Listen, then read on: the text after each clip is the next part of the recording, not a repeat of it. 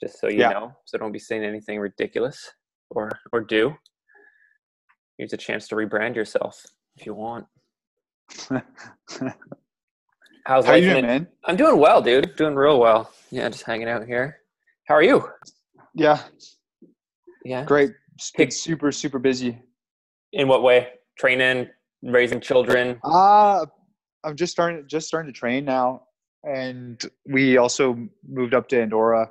Just had to like had to do a bunch of shit, get a bunch of shit taken care of. Moving sucks. Yeah, it wasn't too bad. It was just we we've had this place for a long time. We've had stuff in it, but they renov we we just renovated it, and so we needed to get um, everything just assembled. Fair enough. Yeah. So are you are you there full time now? Is like that's like is that your primary residence? Yeah, this is yeah. It's always like we've always been residents here uh, for like the last three years, but uh, just with uh, we weren't up here because of the renovation and because of COVID, like I, and because I broke my femur. Because I broke my femur, we couldn't. Leave, well, I, I wanted to stay in Spain Mhm. uh, just because we have I have a good some good practitioners there and they were helping me out and yeah, it was and yeah we know we don't normally we go we come up here in the summer because it's a lot cooler too and Yeah. also it's at altitude like my place my place is at two thousand meters it's Oh, a bit no higher shit. up Nice. Is, Yeah. it, is it officially like the kingdom of Yeah. Andorra? And it and it's like it's like Yeah. that, that big on the map. it's it's a principality it's tiny man And but the the trail the trail running here and the riding here is is quite good well, I mean, if Instagram tells me anything, it does look like quite the uh, quite the place. super quiet right now It looks nice and dude, I miss. I I haven't been to Europe in four years, and I miss it. I love Europe. yours pretty cool although I'd prefer doing altitude in America Yeah, do you go to Flag? I've never been to Flagstaff, but I've done I've done a running camp in Albuquerque, Oh, nice. and and then I've done I've done a lot of training camps in Netherlands, which is just above Boulder, yep. Yeah, I know where that is. Yeah. uh, as well as in uh, this place called Summerhaven, which is above Tucson. okay. Okay. In my mind, in my mind, as a as a rider, to Summerhaven's the best place in the world to do altitude because you can train, you can live at eight thousand feet Yeah.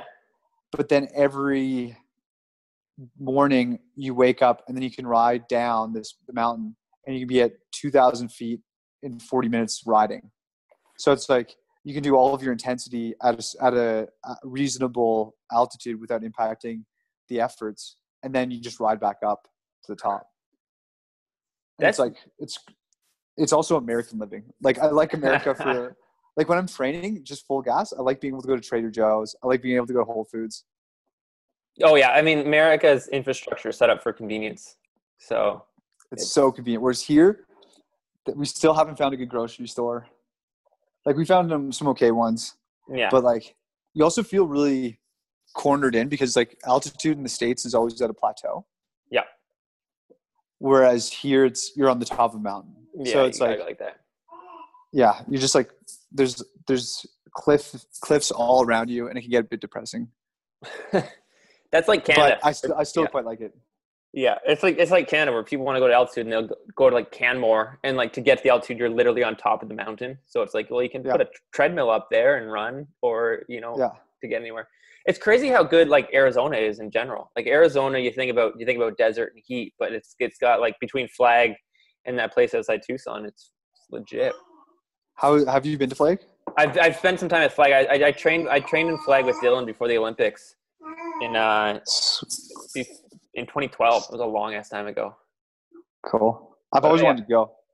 I went to school in Colorado, um, in Fort Collins. So I I love I love Did you like Fort Collins? I loved Fort Collins. I really did. Yeah. Yeah. I've ri- I've ridden into there from Boulder. Yeah. One one time I was I was dating a girl who lived in South Dakota and I tried to ride my bike from Fort Collins to uh, South Dakota. Dude, Really? riding through it was like it was like a woman's mountain bike because I didn't actually have a bike and uh, Yeah. riding through Wyoming, which is like a high plain desert and the wind and shit out there. It was awful. Did you make it? Um, I hitchhiked several times. Yeah, Really? But you made Yeah. it. but I made it. I made it in a day. I probably I'd probably put in about a, I'd probably put in about like 130k of riding and then a whole lot of uh, hitchhiking. No way. Oh yeah, because like I was up and I turned a corner and all of a sudden it just like I literally got hit by a wall of wind and I couldn't. Yeah. I just I just put the bike down and hitchhike. Mountain bike is savage for a headwind too because you're just like so upright. You're just basically a sail. Oh, dude, it's like you, when you're going down a hill like that and you're having to pedal hard. You know, you're screwed. Good story. Yeah. Oh, it was it was it was epic, man. Like the people I got picked up by, I got caught in like a hailstorm and shit. Yeah, it used to be one of my really? one of my go tos. That's a good story. That's cool. Yeah, man. It was uh it was good times. Um, today we're just gonna talk for the mile to marathon. I don't think a lot of it, it'll be on our own channel, which will be great. Um, and we'll kind of get to know the other co-founder because everyone knows D Dubs pretty well, obviously. So it'll be nice to chat with yeah. you about, about, your running. Um, and so we'll just kind of talk about the mile because our next our next virtual race is the mile. Uh, trying to get people to you know go out of their comfort zone a little bit and do an all-out mile. Uh, yeah. So I, I figure you are the one to speak on that, given your background. And but you know it'll kind of be a conversation, and it can go in any direction. Um, Sweet. And if there's anything off limits or whatever, we can always edit it out. But for the most part, it's just like just talk about running, and it'll probably we'll probably touch upon cycling now because that's kind of a big part of your life, um, and all that other good stuff. Is there anything in particular you'd like me to focus on or or not focus on? No, man. I'm an open book. You can talk to me, talk, ask me anything. Wicked. Um, but yeah, no, I'm super keen to talk about the mile. Cool. And I would also like to just talk about um, starting with Mile to Marathon also because okay. I think you were the uh, the genesis of it all was you. And then uh, yeah. So thank you for doing that. By the way, it's been very very fun. You know, all it actually was Ellie. It was Ellie. Yeah. Ellie's Ellie started it all. The brain trust behind it all, eh? Yeah. She because she was like, "You should coach. You should coach." And I was like, "Yeah, I don't know. I don't know." And then finally, she like she connected me with two guys that she worked with that were running and that she ran with. And she's like, coach these guys. And then she connected me with them, and that's how I started coaching. And then uh, we started building it up, and then uh, uh, Dylan came came into Ottawa, and I was like, man, let's let's split it up. Heck yeah! Well, see stuff like that. That's what we need to know. It'll be good. It'll be good. Perfect. Alrighty, so I'm just gonna do a quick little introduction, and then, and then we'll roll with it. All right, man. Okay. All right three. I'm sure you've done like a billion podcasts, so it's nothing new. Alrighty, three, two, one. Everybody, today we have a super special guest joining us from Andorra in the mountains in the wilds of Europe.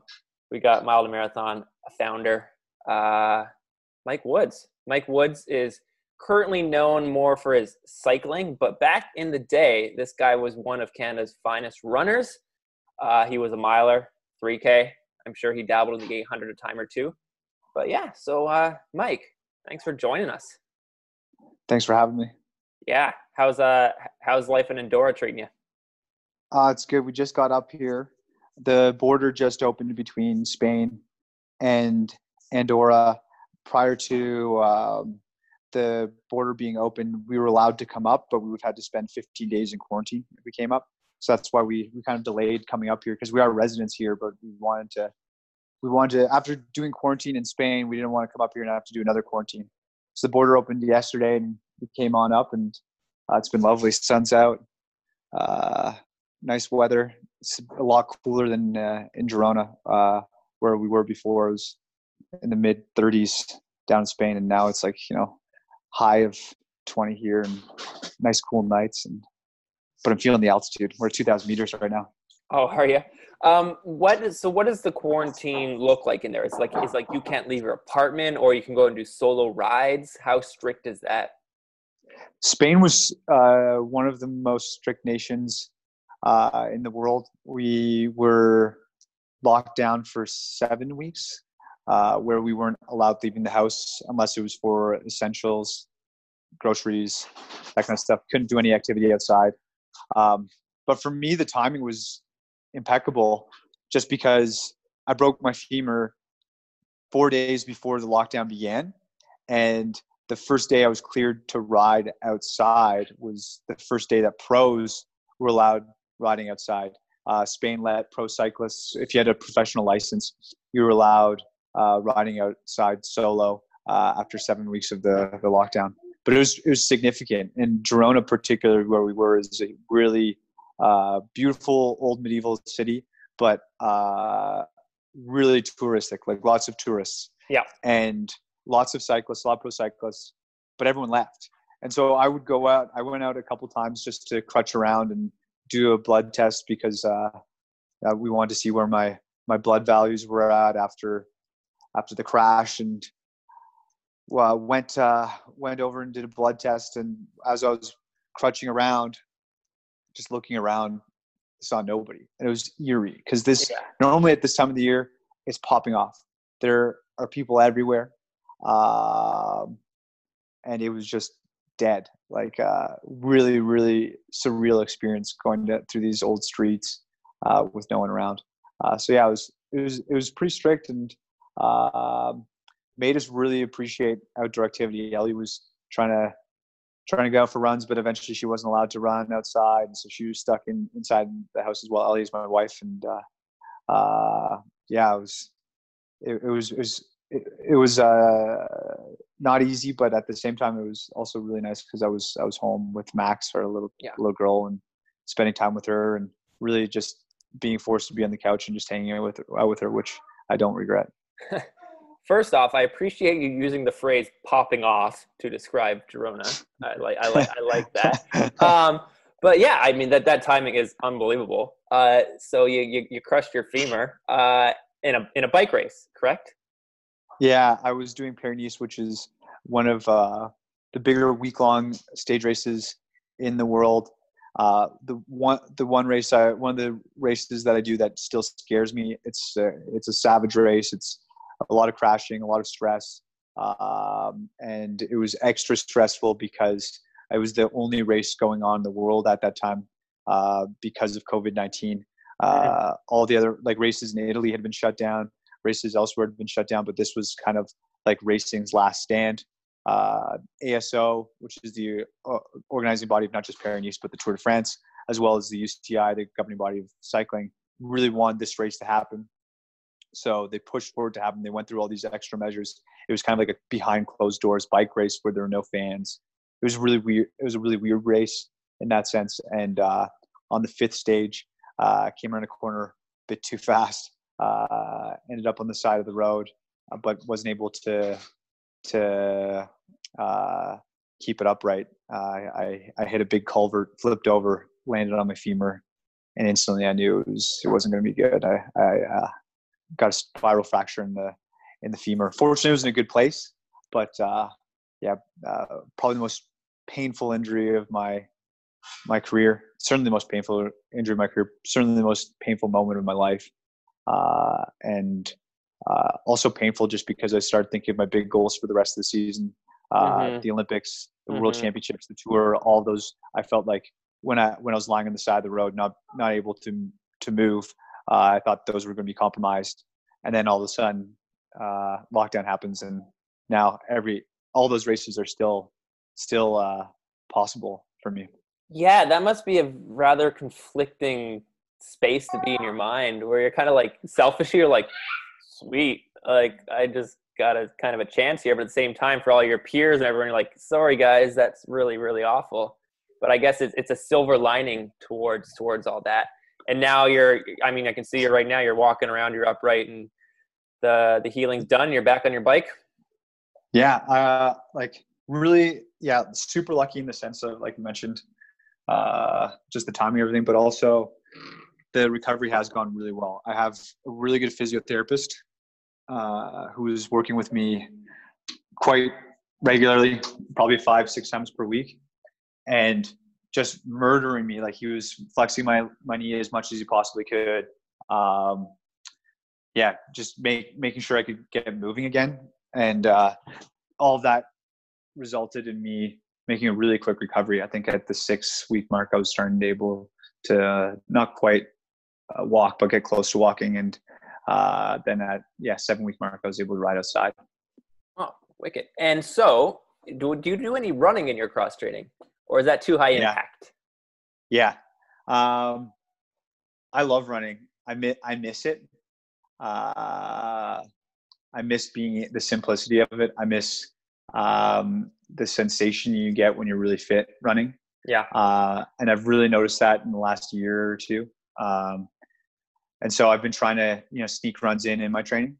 Uh, it's a bit difficult be, on, on, some weeks just because we're, I do a lot of hours on the bike. I'm I get in often 30 35 hours per week on the bike, and then you're kind of tired. But uh, when I'm on the lower mileage weeks, partic- and particularly in the off season, I try and I try and run a lot, uh, especially because the amount I'm riding as a cyclist, I find really makes you a bad human being. It makes you better, like it makes you a better rider, but a, a worse human being. Because I, I don't get any impact if I'm racing full time. When I'm racing, when I do a Grand Tour, for example, like the Tour de France, I'll literally walk maybe five kilometers over the course of a month, like cumulatively. So, because uh, everything in cycling is all about taking as much rest as possible. Everyone's always telling yeah. you, you need to rest, you need to rest. You, if you're not, if you're standing, you should be sitting. If you're sitting, you should be lying down. And we were like, if you, if a director sees you going up and down stairs, he loses it. If uh, the team sees you walking around outside afterwards, they're, they're not going to be super happy. So uh, between the training camp pre-tour and then the actual active racing tour, you literally it's probably five kilometers over the course of the month, and that's like just from walking from the bus to the bike, walking from the your room to the the uh, the dinner table, and then that's it. So that and I I really think that that's not good for your body. I think that um, it's the body needs impact. The body's meant to walk. It's meant to run. And so yeah. I try and make up for those periods where I'm just completely neglecting that impact in the off season, particularly where I where I'll, I'll sneak those runs in and actually try and get the mileage back up. Yeah, that's that's it's insane. The the specificity of athletes and how it's gone so like you are the king of this one area, but anything else, it's your it's it's you're kind of useless. What do you think your vert would be? Oh, it's terrible. By the end of my by the end of my each season, I am an exceptional cyclist, but I am a crap human being. Like everything, like my core is crap. Like I'm like a wet noodle. Like I, I am weak, and my upper body's so weak. It's yeah. so weak. I get so ema- emaciated in my upper body. I look terrible, but my legs, my legs look great, and like they're very good at turning a pedal, and that's it. Like lateral motion, forget it. Running, forget it. But like just those that act of turning a pedal, I'm very good at. Yeah, so there's no there's no strength training. I mean, I guess yeah, because if you're spending 35 hours on the bike, there's really not much time for anything else. Yeah, I think I uh, every year I try and I make it. I, I say to myself, okay, this is the year where you're going to run on a regular basis through the season. This is the year where you're going to do all the core work on a regular basis throughout the season. Uh, but at some point, typically after once I hit like kind of a grand tour, that I start to neglect it.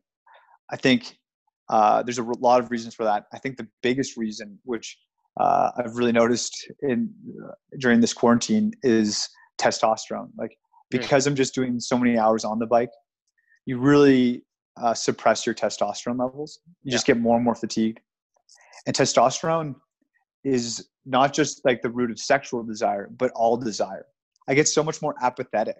So I'm just tired and I just don't want to do anything else. Yeah. I just like I'm completely content with like lying around and doing nothing. And normally that's not me. Like when I'm fresh, when I have time off, I'm just bouncing off the walls. I want to do I want to take on the world. I have all these ambitions. I want I want to be part of companies. I want to uh yeah, do everything.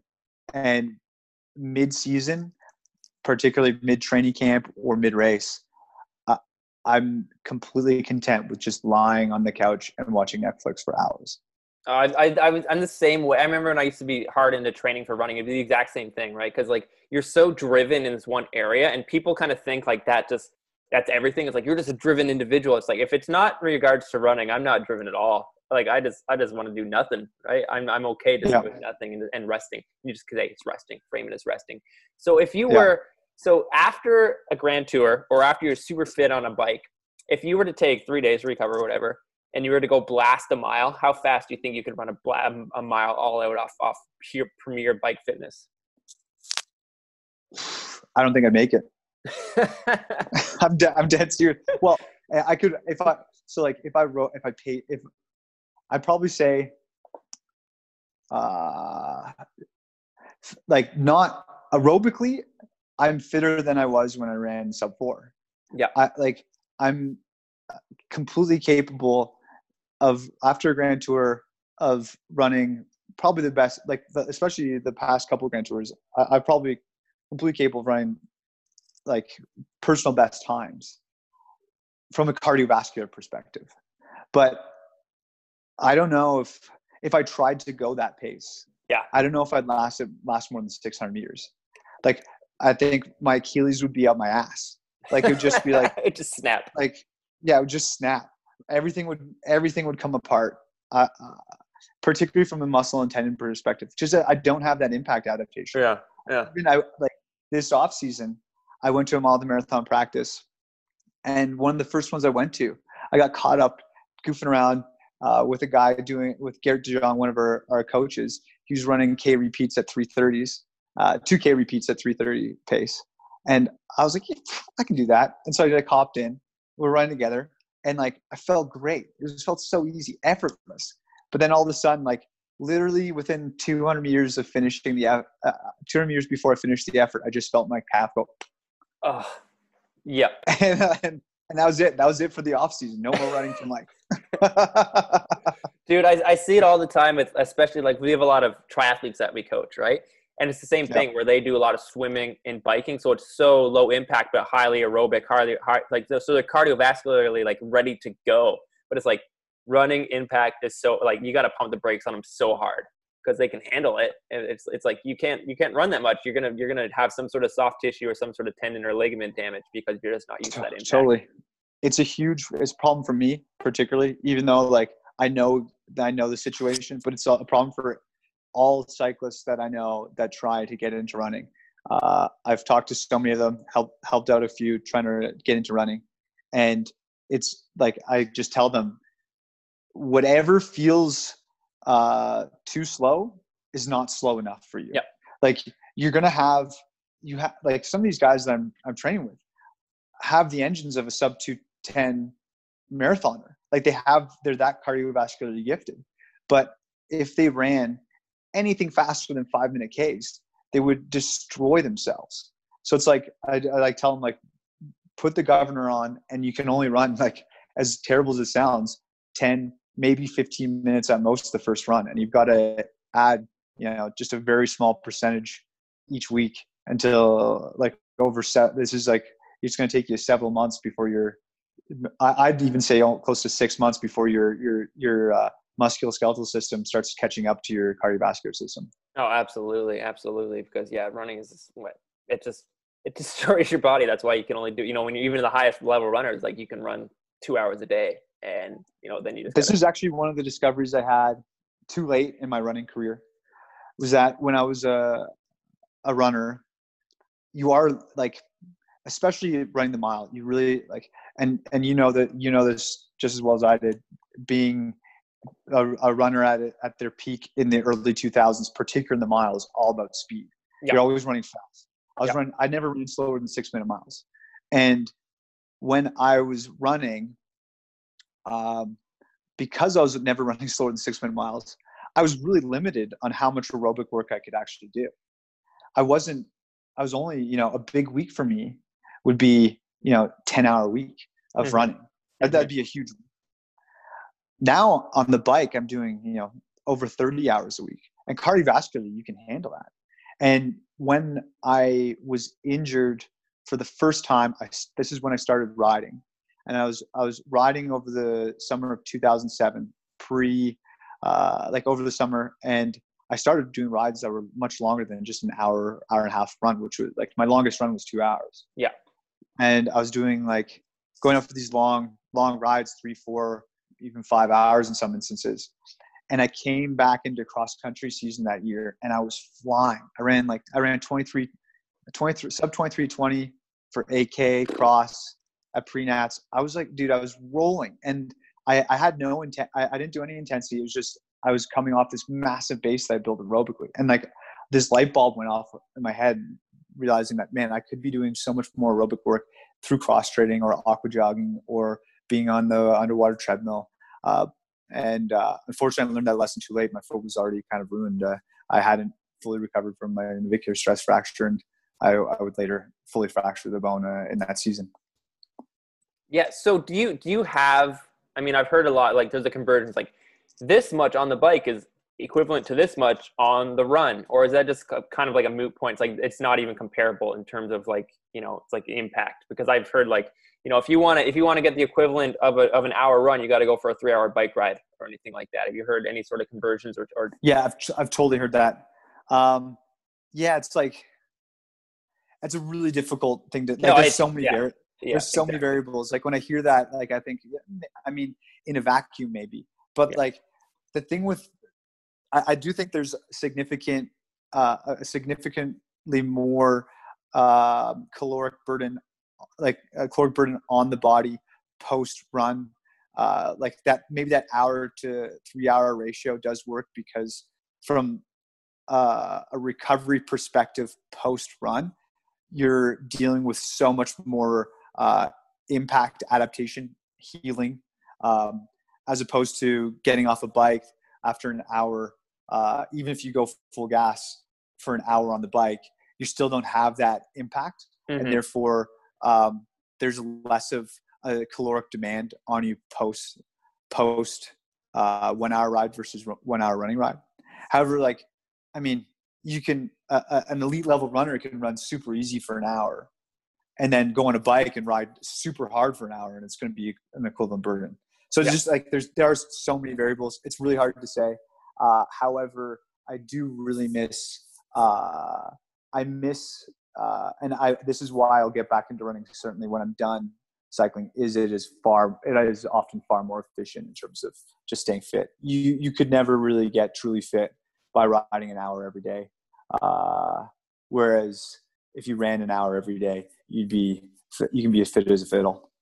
Yeah, and that's why it's it's it's bang for your buck, right? It's absolutely. If you if you only if you only have half an hour, just go for a half hour run type thing because a half hour bike ride's not going to do a whole lot. Yeah. Otherwise. And it, it and it's overwhelming with training because like like on Saturday I did a seven hour ride, and that's like this is it's just a big time suck.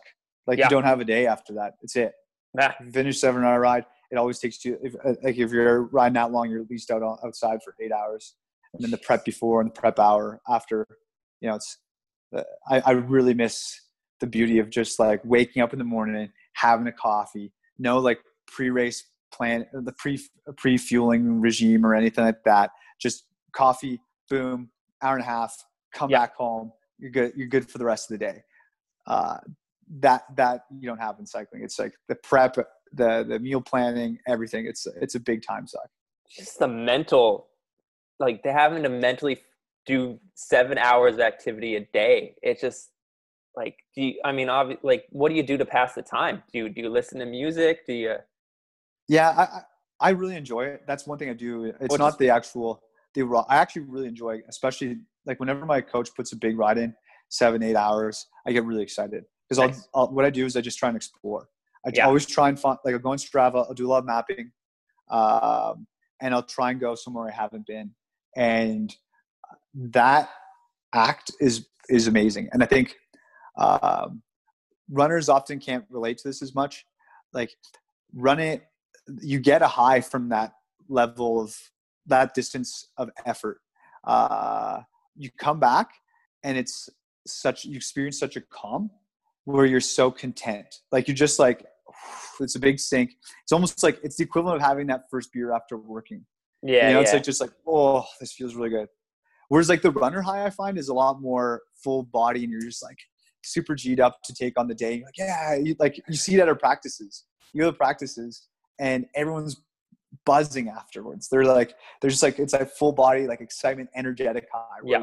with the, the, it's like you do these seven eight hour rides and they're really meditative and you come out of them just super zen and chill and you're it's nice I, I love that. I love that. I love the, the combination between the mental or the physical i mean yeah the mental and the physical balance between the exercises and being able to just kind of lock in mentally and let the body take control or vice versa. How long does it take you to fix a flat these days? I'm pretty quick. One of the reasons why I'm quick too is when I started riding, I really made an effort to learn the bike, and so I actually started working at a bike shop. And Oh, when I was working at a bike shop, I got uh, harassed constantly by the staff because I was terrible mechanically. And but eventually, like figured out how to do it pretty fast. And now, yeah, I can do it. Uh, like I wouldn't say a minute, but pretty quick. Nice. Alrighty, let's let's talk a little bit about running, Mike. Obviously, you know it's, it's your transition from runner to cyclist has been well documented, and it's a fantastic story. Uh, let's explore a little bit about you know young Mike, uh, Ottawa Lions. I remember you were you you were quite a quick runner because I was also from Ontario. You're a few years younger than me, but I think you probably would have whooped me as a, as a, when you were younger. Also, uh, how did you first um, get into running as as a, as a younger as a younger lad? Uh, I played a lot of hockey, but uh, I always uh, had a good cardiovascular system. Did well at the beep test at school. Was always like on the penalty kill in hockey, and like they just keep me on the ice for the entire Yeah. time. Yeah. And when, I played soccer, I was a midfielder and would just run the entire game. Like I'm sure you went through it as most uh, elite runners do. It's like you can't like you're not the greatest at any of the sports that you do, but you always can just outlast everybody Yeah. and that that that was the case with me. And we didn't have a cross country program at my high school uh, the first year, so I didn't run cross country, but I did track. And the first practice I showed up to was a week before the first race, and I showed up in like you know basketball. Oh, I was like tennis shoes and basketball shorts and like some giant like I think it was even even a collared cotton tee. Like it was not it was not moisture wicking, that's for sure. My, they're my sock. They're they're my soccer shorts. That's one of my soccer shorts. I think it was. And there's no tryout. Like I was the only guy who, like who's in ninth grade that was keen to run 3K.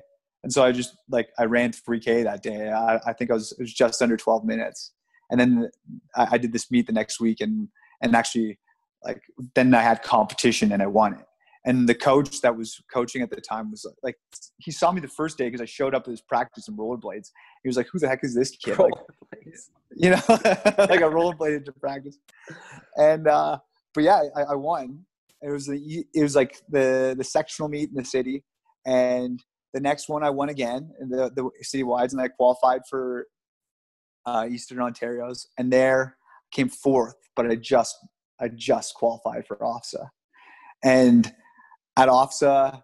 Like it was just this game changing moment. Like I showed up. I was the first time I really got to leave uh, like go somewhere else without my parents. There were nine because there's grade 13 at the time. There were 19 year old girls in the bus. You know. Oh yeah. What what year? Where was off that year? It was in Etobicoke. You were. I'm pretty sure you were there. Oh yeah, I got knocked. I think I got knocked out of the steeplechase in the first round because I would have been in 12th. Ah. I think I was in 12th grade. Yeah. Yeah, yeah. That was tough in the senior category with the, the grade 13s. And so I showed I showed up there and like just had the time of my life in Etobicoke. Like uh I, I I had a roommate, I ate fast food every night, like uh just good looking girls, everything. It was it was just great. And like I ended up running 940, I think, in the 3K because it was the first time I had spikes. My buddy lent me some spikes because he was running earlier in the he ran, was only running the 1500 so i got the spikes for the 3k and that's a, like I, I knew like I, I just fell in love with the sport i fell in love with like just chatting with everybody at the meet looking at the results sheets seeing kevin sullivan everywhere and thinking man i want to beat that guy you know just like like all those things uh like the, the records all that kind of stuff and uh, after that in ottawa particularly uh, of all places um, ottawa lions were so so, so were such a strong club. There was one other club at the time, but they were so small. They were the club. Um, I think they're relative to other cities. Uh, their their club was uh, like most other cities that have around a million people have multiple clubs. This was Yeah. like the only club. Yeah, it's interesting uh, in Ottawa. Yeah, and so therefore they had such a strong program, and uh, everyone at, at OFSAA seemed to be that was from the Ottawa area seemed to be running with the line. So I just signed up, started with practicing with the girls, and then worked my way up to the, the high school boys group. And yeah, next year next year I won. I won OFSAA and cross country. Oh, Uh, I was also I also benefited of being from being a W midget. So I was my second. Although I was in grade ten, I was racing against a lot of grade nines. But Oh, the double one- midget. That was that was a, a, a hack definitely uh, an off the hack. Total hack. And actually, like totally, uh, like if you've read Malcolm Gladwell's Outliers, Yep. uh, he talks a lot about you know the age uh, thing in, in hockey where most guys are born January, February, March. It almost works reverse for for kids who run because if you're born after September 1st, you get to go back a year uh, and race the midgets again. And I don't know if I would have been as successful in running had I not had the double year because all of a sudden I, I went through puberty super early. I was a man amongst boys pretty much by being a double year midget. And I just started winning uh, at, at, at a much higher level. Like you, you know as well as I do, if you win OFSAA, it's like you might as well have won Olympic gold. Hundred percent. Yep. Like, I, I, and having won that, uh, it just got the momentum going. I trained so much harder because I knew an OFSAA gold was on the line. I, I worked so much harder. I, I, I invested myself so much more in the sport, and uh, yeah, it snow. It really snowballed from from that year. It just kept on getting better and better. Got connected with a great coach in Ottawa. I was really lucky. He came on uh, um, halfway uh, through my high school career with this guy named Ian Clark. Uh, uh, he actually still has the Canadian junior record in the indoor 3,000 meters. He finished fourth in cross country at the World Junior Championships and went to University of Berkeley on a full scholarship. Oh. Uh, trained under Brian Brian Maxwell, uh, the guy who started Power Bar, and just really a really interesting guy. And he got running. He got me. Um, became uh, uh, a second father figure behind my dad, obviously. And uh, yeah, we we just had so many times where we just uh, would training, and he was just a great coach and brought me through really well. Trained me hard, but never overtrained me. I was never injured in high school. Uh, and managed to get a full scholarship at the University of Michigan because mainly because of him. So when you're when you're in high school and you're starting to get that that taste success success in running, so the drive, how much of that is internal of like I want to push myself, but also there's that external of like yeah, you win OFSAA, so you're the big dog, right? You get this, you get this notoriety, you get you know maybe Totally. talk to the girls more or whatever like so like how's that balance because I, I mean i like especially as a child as a kid like you're trying to like find your identity so it's nice to be like hey this is something i have so i'm gonna lean into it type thing versus like i just want to see how fast i can get what's where was the balance with that Oh, it's probably it was probably more external than internal. It was I, I I'd actually put it 50-50. But like with what one couldn't have existed without the other. Yeah. And as you mentioned too, it, it would ultimately lead to my downfall because my identity was so attached to running. But uh, I was really, I really did want to impress girls. I wanted to impress other people. absolutely Uh, you know, uh, certainly vain, uh, but also I did love the fact that, I, I- especially coming from a lot of team sports, I love the fact that if I worked hard, if I pushed myself, if I trained hard, I would get better and I would see the fruits of those labors. And my like 16, 17, 18 year old self, in many ways, was probably the most motivational person you'd ever meet. I'd climb up onto my bed at the start of every season and I'd write my goals, my time goals on my ceiling so that every morning when I woke up, I'd see those goals. And every, more, every night when I went to bed, I'd see those goals and I'd try and get one step closer to them. And uh, it was an amazing moment. My la- my high, my senior year, my my in grade twelve, uh, I ran three forty two in uh, at Worlds, and which was like I didn't run sub four, uh, which is another story. I, I, I won't go to that one, but I, I felt like I was I felt like I was ready to go sub four because I, I I actually flew out to to Vancouver to do uh, a mile, um, and in the elite mile, I was supposed to be the the top Canadian high schooler against the top American high school, race against Galen Rupp. Galen Rupp was going to be there, and uh, 13 guys in the field went sub four that day, but Galen pulled out, and because he pulled out, the meet director put me in the B heat. oh and I no. ran Yeah, and I ran 403 solo, and like with nobody in the wind, and it was like worst conditions and everything. And I know for like that's one of my that it still pisses me off today. I know if I know I was ready to go sub four, and then uh, three weeks later in Italy, I ran a 342, which is like a sub four minute equivalent. dude but that I is came back. that's bullshit It is bullshit. And I came back afterwards, after that race, and uh, my dad was so pumped. He's like, I, I can't believe you. Do you believe you could run that fast? And I pulled them. I like, come over here, and I pulled him over to my room, pointed up at the ceiling, and I wrote 342 on the ceiling. Uh, it was it was cool. It was really cool. And then dad's like, "Why are you writing on the wall? What the heck?" yeah. yeah, exactly, exactly. Oh, that's that's ah, that's really annoying about that that that Vancouver experience. But hey, what could you do? You would eventually go on and run sub four. Spoiler alert. In, in some in some ways, it was a blessing in disguise because I, I, I would have been the third youngest to have ever done it because I was 17. Jesus. But had I done that, I'm confident the pressure that would have been on me going into my freshman year at university would have been so significant that I probably may have crumbled even earlier. So tell me about the, um, you know, obviously you went to University of Michigan, which is, I mean, obviously Sully went there, Nate Brannen, Andrew Ellerton, Scotty McDonald. It's got such a Canadian connection.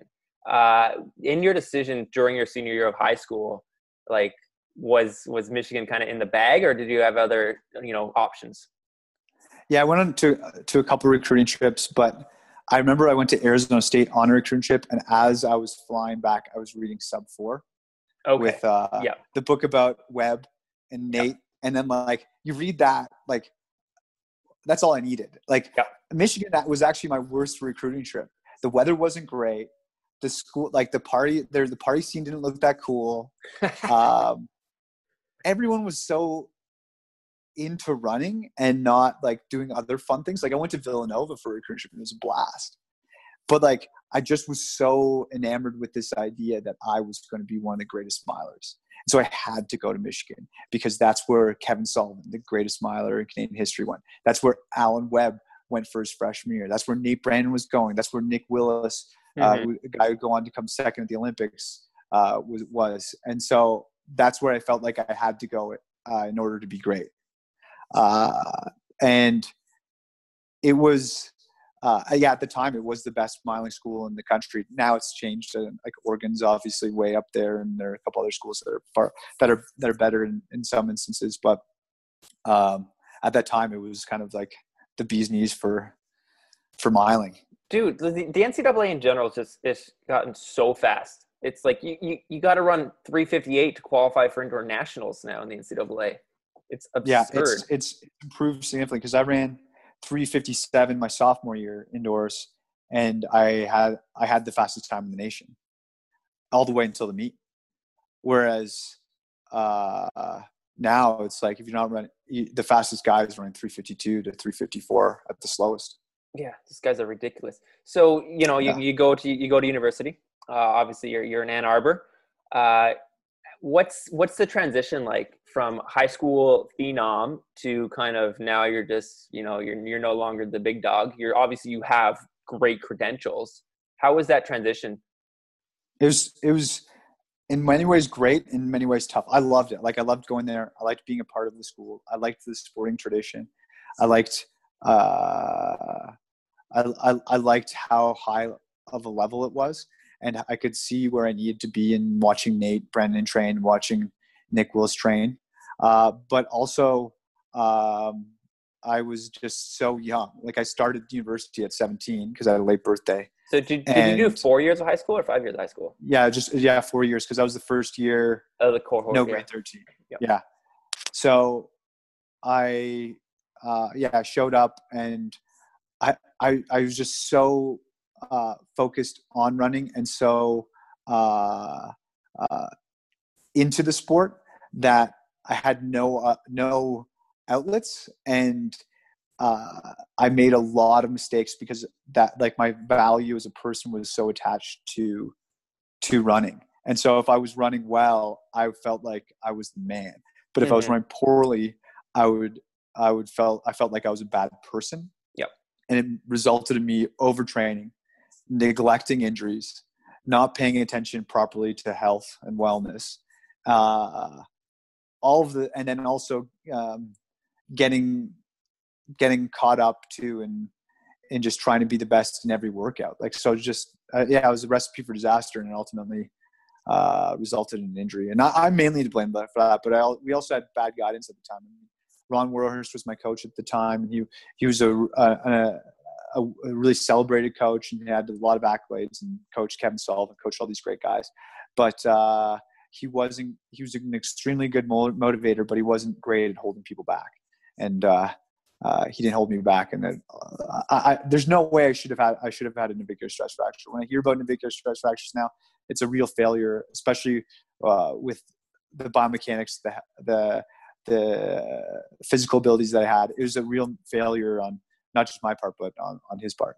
Yeah, there's there's warning signs, right? They just don't they just don't happen out of the blue. Oh, there there was like especially with navicular, but any stress fracture in general. There like stress fractures are not a product of of one thing, one singular thing. Yeah, it's not there, there's yeah, and if you're an NCAA coach at one of the best institutions, you should be able to keep your eye on these things. And my diet was terrible. I pre and leading into like a key race, I just eat. I, I just focus on eating 900 calories a day. And so I'd, I'd buy a TV dinner because I knew it was 300 calories, and that's what was my dinner. Like I wasn't thinking about nutritional value. I wasn't thinking of uh, I, I wasn't thinking about how I, I need what I need to recover.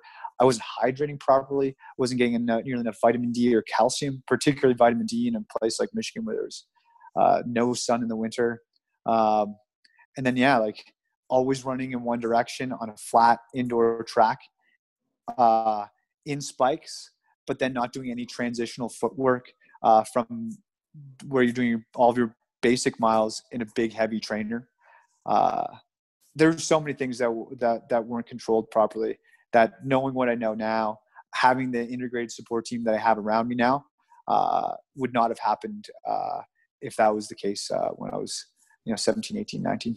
Yeah, and that's so frustrating looking back, right? Because it's it's especially with like the diet things because so many times in this sport we are talking about it with with Dylan a little bit the other day. It's just like it's it's you you're there at practice for two hours and then you're kind of just on your own, right? Even the athletic trainers, a lot of times they're student athletic trainers. So the support squad of like the NCAA, which is regarded as like the highest in sports yeah. performance for university, a lot of the times it's like the kids are kind of left to their own devices, and that can it's, be tremendous. And that's why there's such burnout and there's such you know the attrition and sometimes like well you know the strong survive type thing it's like well that's also bullshit because that's a cop out from the systematic side of things yeah and not yeah. providing it's the all, support it's it's interesting because they let you on uh, like uh, let you go and do your own thing so in so many ways but not in other ways. Like you had to report in for study hall your freshman year. You know you have to do all these things that they're super controlling uh, but where where things that really matter uh, they aren't. And you mentioned even trainers. Like the the whole trainer situation in the states in uh, school university sports is ridiculous. Like these people are uh, the way the undergraduate system works in america is that you have uh, you don't declare until your third year mm-hmm. and you can get an undergraduate degree in athletic training. So that means you really only spend a year of athletic therapy training in your undergrad and you get this degree and it's effectively a degree in how to do good tape jobs because their their whole their whole job is just is less oriented around rehabilitation prevention which is what's most important to running and more oriented about how can i keep this athlete on the field which makes sense in a football game, which makes sense in a basketball game. But you can't, if you're already injured and running, you shouldn't be running. Yeah. Like there's no like, let's tape it up and running. But that's what they literally would do. There were times where my, when before I, I had the navicular fracture where they just taped me up so my ankle couldn't move. And oh. like, you're like, how is this? What's what? Like, this is only going to create more. This is like going to only create more pro- problems. Uh, it's so it uncomfortable. they did the same thing at my university. Tape like taping your foot and going for a run that you will have the worst run of your life. It's just the like that's this is it not how my sense. body's supposed to move. I'm not looking to pivot. Yeah. I'm not juking anybody. I'm trying to run and yeah. like your your circulation's garbage. There's no movement and it just hurts. So I, I remember yeah I remember having so many runs and even even stop and tear even if it prevents even if it prevents the pain in the one area that you're feeling the asymmetrical damage that you're going to do to something else yeah. is going to leave you in like if you make it through that run you're probably going to do like you're going to probably do damage to an achilles a calf some something's going to go on off with your hip oh it was, it was hilarious when i think back at it now Oh, dude, I was I was running maybe 70 miles a week in university, and I was hurt all the time. All the Yeah. time, I was hurt. And then when I when I graduated and moved and started having like regular massage, proper physiotherapy, I was rarely hurt in my professional career when I was running 120, 130 miles a week. Yeah. It just shows how much more and how much more important things there are to actually taking care of your body in the right way versus yeah, just like being reactive and throwing some tape on it type thing. So obviously, yeah, like so you started developing these foot injuries and they kind of became recurring with your with your stress fractures. Um, so what was this transition as you were going through these injuries and you're having your identity as a runner? You know you have the ability to be an excellent runner, but you're, you're trying to hold on. What is that process like as you're finding yourself as a human, but also dealing with these struggles as an athlete. Like obviously, it's very challenging to go through this. Um, you know, your last couple years of university into your post collegiate career. Uh, you know, where was your where was your focus at as an athlete then? Um, at first, it was super challenging, and it just got more and more depressing. Uh, like it felt like every level I dropped, I couldn't go lower, and I w- and I would. Like it, would ju- it just went from first being like, oh, I got this, the this sore foot. Ah, maybe I'll sit out this race, to like being like, there's the season. Then maybe I'll redshirt this. Then all of a sudden, not being able to run, surgery, uh, and me getting more and more depressed. But I was lucky in the sense that I did start focusing on school a bit more in my last year and started meeting a couple of people that were outside of running. And I started kind of seeing glimpses that like outside of run, running, nobody really cares.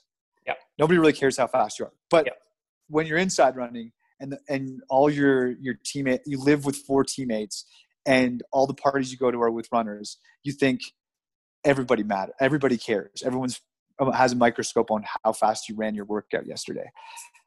So finally, I started seeing glimpses of that. Then I went back home to Canada, uh, and kept on trying to keep the dream alive. Went to Albuquerque, did did some altitude camps there. Tried to try. I kept kept trying to run all the way until 2009, but from 2008 when I graduated till 2011, I only managed to run four races after that. It was just I'd get start getting there, and then the navicular would go again.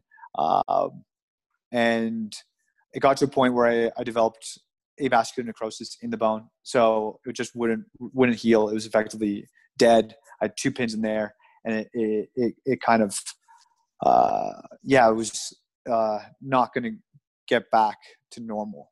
Not I, I could all I could I, I was still able to run on it by by 2011. I was still able to run on it. And I could run 100 mile weeks, but um, the minute I tied up in an like a hard Yeah. miler style effort anaerobically, the chain would come apart. Like my my uh, Achilles would start pulling on my plantar fascia. Plantar fascia would pull on the cuneiforms, and the cuneiforms and talus would kind of smash the navicular, would sandwich it, and it just like it would go. And it always like I broke it a couple times. It's it's the And- chain, right? Yeah. Yeah.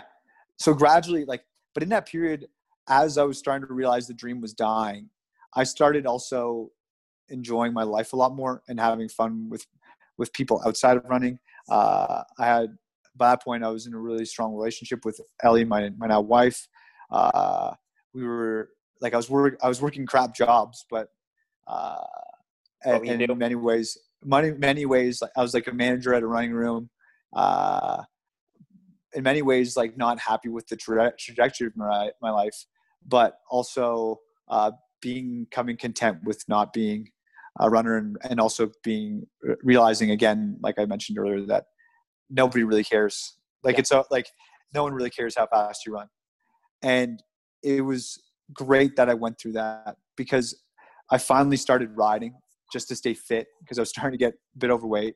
Uh, started riding and started enjoying the process of just going out and not being injured, uh, Mhm. not suffering, uh, not having any any niggles, any any issues with an Achilles or or my navicular, and started doing some group rate like local group races, and uh, those races gave me like tickled that itch, tickled that competitive itch, and that's how I got into racing. That's how I got into ra- cycling. But because of all the crap that I went through earlier, it made me come into a sport with a much different perspective. Yeah. And that perspective, I'm confident is the reason why I'm still racing today. Like I don't, I don't attach my value as a person to how fast I run. I attach it my value. My value as a person is completely attached to uh, how good I am as a as a husband, how good I am as a dad, how good I am as a friend. It's it's it's and it, it's it's liberating. You you ride so much better because of that. Oh, it's it's refreshing to have that balance and be able to identify those those things that really matter. And yeah, as a young athlete, it's it's really hard to separate that. So looking back on your running career, I just want to take a step back here real quick. If you had one race that really sticks out in your mind, what would you what would you define as your your finest performance as a runner? Uh I mean, the first time I went sub four was probably it's first time I went sub four was probably the best one. I I was flying. I was in good form. I broke three the three K Canadian record a couple weeks earlier. Uh, I just I had that moment that I, occasionally I get now on a regular basis on the bike where uh, you're just running and you can run so fast indefinitely. Like I could just run 60 seconds per 400 like effortlessly. It was yeah. just this beautiful sense. I was light. Everything just came together. And uh, yeah, that race I ran, it was it was the inaugural race at uh, the Windsor track. In, yeah, beautiful uh, track, beautiful track, beautiful track. So first, it was the oh, first race. They they did a dem- demonstration mile prior to the Pan American Junior Games.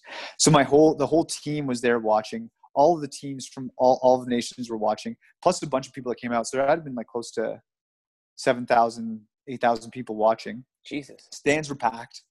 And uh, I went through 1,200 at three flat, like just, well, three, the third lap, I was a three flat on the third lap. And Adam Goucher was ahead uh, in front of everybody. And I mowed him down. I oh, came, no I came, I caught him caught him with 150 to go. And my, the only mistake I made in that race was I caught him and went behind. Mm, I killed my momentum. Yeah. In re, in retrospect, I should have just kept that momentum and went by because that that the way the mile works, particularly, is you really only have two efforts and you burn that first effort in the start almost yep. always. So it's like you really only have one more kick. And my kick was to get to him, and I needed to sit on that. But instead, I slowed down thinking I'd have another. But once I got behind him, he kicked with 100 to go and he just pulled away from me. He ran 356. But I crossed 357, broke the Canadian record by a second. Uh, everyone went crazy. It's my first time, so my parents were there. Did a victory lap with the Canadian flag. Uh, it was cool. And then I got because of that, I think like I, I got named as team captain for the race, and uh, yeah, like uh, it was it was a cool it was a cool race. It was a cool week. Oh, I, I, you know what? I remember that happening because I was always big on the Canadian, on the message boards and everything like that. Um, so that three can so this coming up month with Mile to Marathon, we're doing a race. We're doing we're going to focus on the mile race. What kind of how would you describe racing a mile? Because every race is kind of tactically different. Obviously, with a marathon, we're always like, settle in, settle in, feel comfortable, feel smooth. You want to feel like you're holding back. But in my experience with the mile, it's like you get on the line and you just sprint, but because I'm slow. Um, so yeah, how, yeah, yeah. what what advice? I and also my 1500 meter PBs from that Victoria track. But anyway, I mean, sorry, that Windsor track. How would you? what it, advice would you give a miler?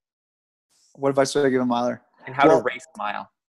Okay, so there's a, like so it all depends. Like so on a tactical race. this is one of the reasons why I think I'm I'm a decent cyclist is because one of the skills I learned from one of the skill skills that's been invaluable to me as a cyclist is being able to make extremely difficult tactical decisions under physical duress, which is a mile. Like it's actually in a tactical race, uh, in a slow race. Yeah, it's super tactical. But for what's going to happen uh, coming up for these guys, it's going to be a time trial, and I, I disagree that it's it's it's a sprint, but it's it's like a it's That's this, dangerous it's a subtle yeah. yeah it's a, it's dangerous advice, but it's like a subtle art of just like riding this red line. Like because you can't like it's not it's not a full sprint, but you're basically almost sprinting. Mm-hmm, mm-hmm. And the way I'd always do it is I would try I'd run my first 400, like my first lap, uh, and I basically your first 100 meters is almost I'd always treat as free. Yeah. Doesn't count. You can you can go out pretty hard and you're not going to pay the pay the. You price. got adrenaline. the- You got a little bit of a burn. you got adrenaline. It's the next hundred that you have to kind of put the reins on, otherwise you can blow blow up. So you you go out hard in the first hundred, then you just start floating, and you float for the next lap. So if you're running for a four minute mile, I'm just going to use four minute mile because the the math's easy. I'm not saying everyone's going to be using this math, but you float that first through the first lap, and then when you get to that first lap mark, if you're running a four minute mile pace, that's 60 seconds. But technically, by the time you've hit that 400 mark, you actually haven't, you're actually slowing down. You're Yeah. going slower than sub, you're going slow, slower than sub four minute pace or four minute pace because you probably ran your first 100 in 13, 14 seconds. exactly. And then your next one, and so your, your next one maybe in 15. And then that, that next 200, you're, you've slowed down.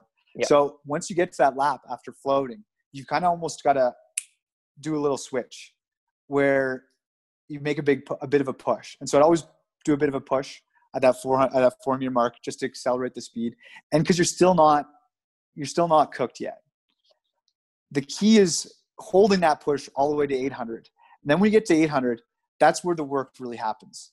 From 8 to 12 uh, 800 to 1200 meters is the hardest lap of your race. Mhm. it's like where you meet god. It's like where like you like question your your existence. It's where you, if you're doing it right from like 900 meters to 1400 meters you should think about stepping off the track almost every step. Yeah. just hating yourself but like also trying to maintain fluidity trying to relax trying to be calm and just think this is a 1200 meter race. I just have to get to that third lap. Because once you make it to the third lap the last lap's the lap like anyone can get through the last lap. And i was always a guy that if i saw the light at the end of the tunnel i could just i'd just go and like i'd forget how much i was hurting and i'd actually dig into the pain if i was on a good day. Yeah. so really it's that third lap that the race is made or lost and i uh, that that'd be my biggest focus on it. Finally just try and flow. You, that last 400 if you can maintain your form and you can stay smooth despite the fact that everything's telling you that you should be falling apart and slowing down you'll run fast the key in that last 400 is really uh, maintaining efficiency if you can be Mhm. smooth be calm try and imagine yourself like not clenching your face but relaxing your face and although everything in your body's screaming at you just like being cool being relaxed being zen you'll go way faster Yeah, and that's it's one of those things. So easy, easy said than done, and then you're in the moment, Ed. But it's it's it's all about being relaxed, right, and and managing it. And and but man, I like I- to this day I've run so many races, and one of the most uncomfortable races I've ever run is the mile. It's and it just I remember running. I ran like 406 in Guelph, but I remember just being on the in. I remember being on the infield for like half an hour afterwards. My parents were like, "Are you? Are we gonna go to lunch now or what?" Yeah. just lying in a in a heap because, like you oh were i've saying, thrown up after them those those sure that between 12 i mean sorry that second to that third lap like you were saying that is absolutely the most vital lap. And you can lose time in chunks if you don't remain focused and you don't remain committed to the to the effort. But man it's it's a fun race. And i think it's, it's, It's- definitely it's an important race for everybody to run at least once an all out mile. Um, Oh, totally. And it, it really actually, I find um, it makes the longer distances so much easier if you do it right. Like, that's why I want to get back into running uh, when I'm older and even, well, not older, when I'm done cycling, I want to get into Ironman particularly, just Nice. because I know I've ran so much faster than all these guys that run, that, that are, are running really good times in, in the Ironman. Like that speed, that those efforts, they go so far and they may recalibrate your perception of what fast is and ultimately uh, make a marathon seem a bit more a marathon pace seem a bit more tolerable Yeah, and that's why we do speed work, right? It's, it's to make your body and your mind, you know, that that that cruisy pace for longer stuff that much more manageable. How's your swimming? My swimming's not bad. Nothing a ah. good wetsuit can't help. a good wetsuit is basically just like a life jacket, and you just and you just yeah yeah yeah go forward from there. Oh man, how would you compare the discomfort of? I mean, it's it's probably you probably can't compare them. They're probably both awful, but like the discomfort of that third lap in the mile versus a long climb in the middle of, of a bike race. Um, do, Oh, you, do you have specific tools that you click into mentally that, that help you overcome these challenges? Yeah, yeah, yeah, totally. So for a mile, it's so much. A mile, like so, long climb, and all the, the, the situations are so. Uh, bike racing is so variable. So like, if you're doing a full gas climb, uh, where the best rider, the best like Team Ineos, which is from the Team Sky, is riding breakneck pace for Chris Froome, and it's a mountaintop finish, and it's a 20k mountaintop in that instance, it's so much like a marathon. It's all about just breaking things down one kilometer at a time, not getting overwhelmed by the the distance, the distance the distances in front of you, not thinking about the distances in front of you, but just really um, reducing it. And so what I what I'll do in that that that situation is I'll I'll literally just celebrate every kilometer. I know if, if I know it's a 20 kilometer race, like 20 kilometer climb, when I'm on my best days and I'm mentally capable of doing this, what I'll, I'll just say, your goal is to make it to 19K. And then once I get to 19K, I like literally, like not literally, but figuratively, I pat myself in the back. And then I go, okay, just make it to 18K. And I, I literally just celebrate each K that I survive further. Um, but in in many instances in climb in bike racing, it's not consistent, and it's it's one thing that makes it I find more um, mentally demanding is that there's a lot of bluffing. Guys will go so much harder than they can sustain for the that that full effort, that full effort of the climb, but they don't want to have you in their slipstream. So uh, they try and make the effort to get away so that you're not sitting on them, and that that bluffing really messes with you because you're just constantly going well over this red line, and it's actually where miling really plays to my advantage because I have built up so many years of just working in that anaerobic space that a lot of cyclists haven't. It's the advantage I have. So I, I love it when the I, I, much prefer a pace on a climb that's sporadic and all over the place. Um, but yeah, compared to a mile, uh, yeah, on those long climbs, they're they're it's so different. It's like one's just so explosive, and one's so so diesel.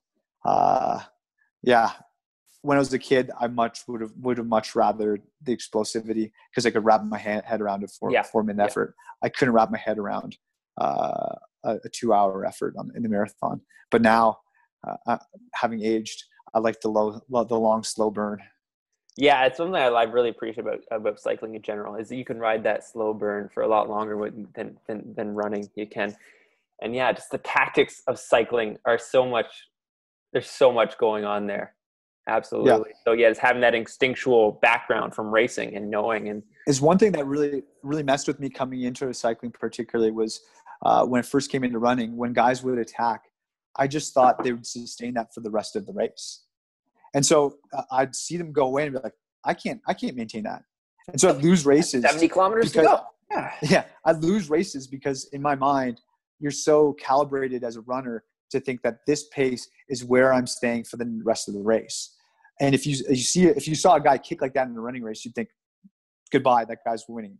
Whereas you come around a corner and you'll see you'd see you'd see this guy dying or there'd be descent and he'd just be recovering he'd, he'd be gone but still not not pedaling not not expending energy. So it was real like it, it did take a while for me to adapt that mentally. Yeah, that's a beautiful thing. Uh, just endurance sports in general. I love how I love how much of it just it's just on you, man. It's just it's mentally and physically being prepared to battle on the day. totally Yeah, Totally. man. Right on. Well, I think with that, I really appreciate taking the taking the time to chat about running. Uh, I think people really get a lot of benefit from your your mile advice. Being, are you still the Canadian junior record holder in the mile? still got it man Nice. 15 years now 15 years now Good for you, man. You put that first and foremost. I was I was looking at your Wikipedia page and it had like your uh and it had all, all this cycling. I was like, come on, give, I want some of these. There's some pretty legit running credentials in there. yeah they're okay maybe you have to go into Wikipedia and, and do an edit on that. The records, the records too, are pretty safe because the mile is becoming less and less popular. With the focus now on qualifying times, miles happening far less. I'm just, it's getting safer and safer each year, man. That's that's a good point. Because Canadian kids don't run the mile anyway. Like high school, is all the fifteen hundred, no. right? So like it's like it's like you when you got screwed over that hair at, at the Vancouver race. Like the, the mile opportunities are pretty few and far between. Exactly. Sweet man, we'll hold on to that, and uh, you know, I will go go talk trash to some kids and get in their heads. Exactly. You'll never make it. yeah.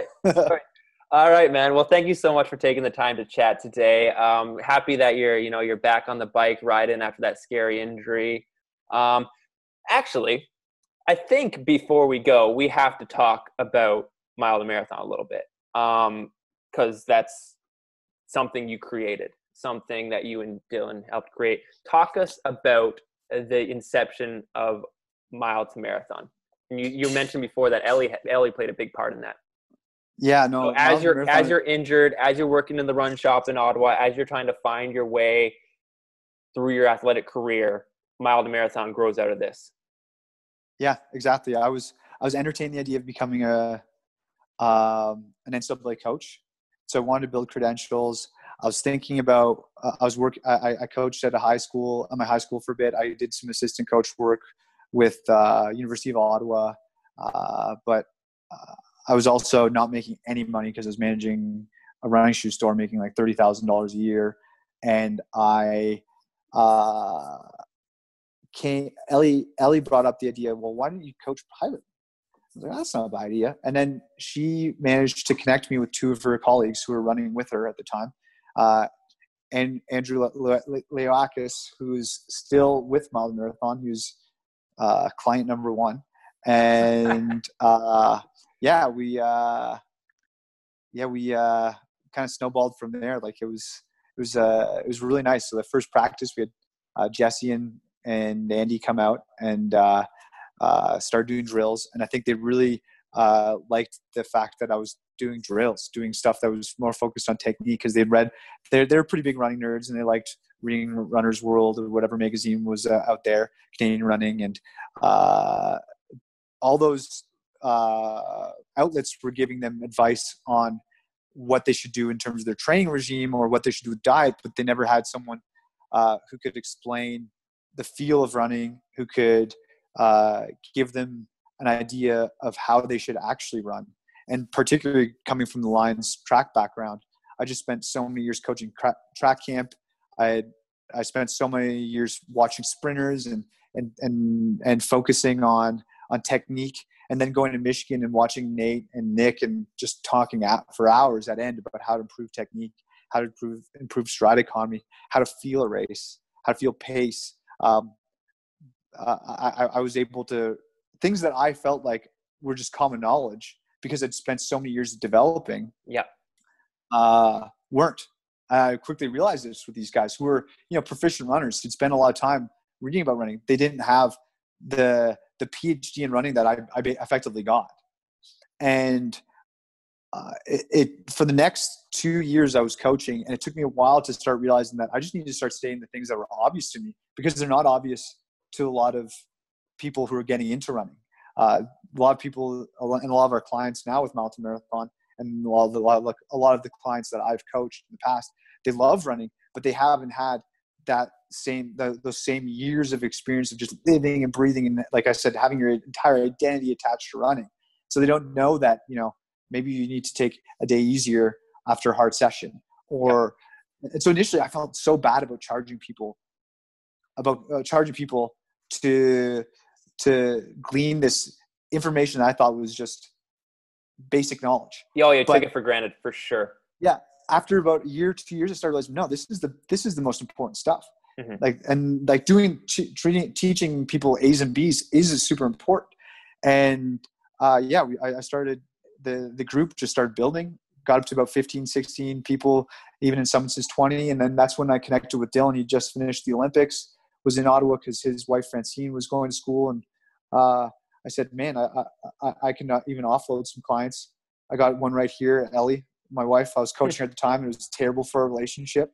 Yeah. And so I, uh, I, I, I, pawned Ellie off to to Dylan, and that was his first client. And uh, yeah, he started taking it, t- it, having it just take off. He started building up his client base. Then, with cycling becoming so important to me, and with um, the demand of the sport becoming so much greater, I started having to wean my clients down.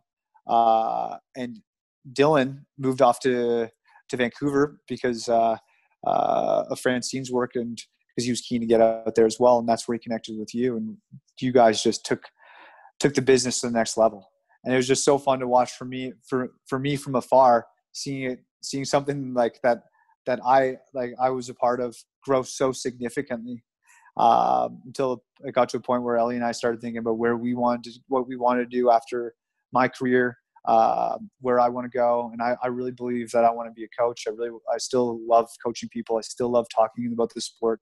Still love running. Uh, I want to coach when I'm done. And we thought, how can we get back involved in this business and, and be a part of it in a greater way?